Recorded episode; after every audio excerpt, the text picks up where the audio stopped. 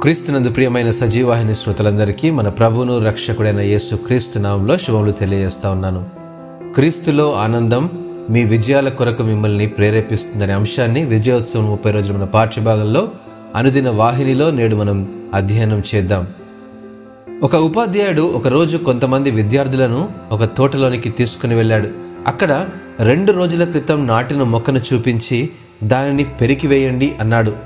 ఒక విద్యార్థి ముందుకు వచ్చి మొక్కను పట్టుకొని లాగివేశాడు ఉపాధ్యాయుడు కొంత దూరంలో వారం క్రితం నాటిన మొక్కను చూపించి దానిని కూడా తీసివేయండి అన్నాడు. విద్యార్థి దానిని సులభంగా పీకివేశాడు. ఇంకొంచెం ముందుకు వెళ్ళి నెల రోజుల క్రితం నాటిన మొక్కను చూపించి దానిని కూడా పెళ్ళగించండి అన్నాడు.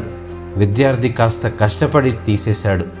అలాగే అక్కడ ఒక సంవత్సరం క్రితం నాటిన మొక్కను చూపించి ఇది ఇప్పుడు బాగా పెరిగింది. పెద్ద వృక్షమయ్యింది. తొలగించండి అని విద్యార్థులకు చెప్పాడు ఆ ఉపాధ్యాయుడు. అప్పుడు ఆ విద్యార్థులు దాన్ని తొలగించడం మా వల్ల కాదు అని వదిలేశారు.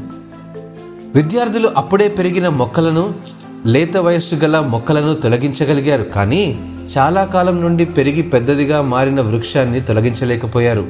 ఎందుకంటే ఒక సంవత్సరం క్రితం అది ఒక మొక్క ఇప్పుడు అది ఒక చెట్టు. దాని వ్రేళ్ళు భూమిలో ప్రాకి బలంగా నాటుకుపోయింది.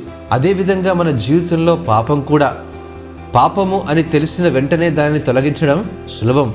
ఈ వయసులో కాకపోతే మరి ఏ వయసులో ఎంజాయ్ చేయాలి అంటూ తాత్కాలికమైన ఆనందం కోసం పాపాన్ని పెంచి పోషించినప్పుడు అది పెరిగి పెద్దయి హృదయంలో బలంగా నాటుకుని పోతుంది.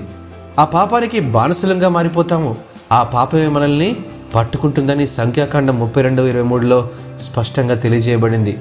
మనం పెంచి పోషించిన ఆ పాపమే మన జీవితాన్ని చిక్కుల్లో పడేస్తుంది. నాశనం కూడా చేస్తుందని హెబ్రి పత్రిక పన్నెండు రెండులో కూడా హెచ్చరించబడుతుంది చివరకు ఒక దినాన ఆ పాపం వలన ఎటువంటి సంతోషం లేదని గ్రహించి దేవునికి దూరమయ్యి ఆశీర్వాదాలు కోల్పోయి జీవితంలో శాంతి సమాధానం లేక తెలిసి చేసిన పాపానికి ప్రతిఫలం అనుభవిస్తూ రోధిస్తూ ఏడుస్తున్నవారు కొందరైతే ఆత్మహత్య చేసుకున్నవారు మరికొంతమంది ఉంటారు. దేవుడు మిమ్మల్ని పాపం నుండి విడిపిస్తాడు. ఇకపై పాపం జోలికి వెళ్ళకుండా ఆయన కొరకు సాక్షిగా జీవించండి. యేసులో ఆనందం శాశ్వతమైనది.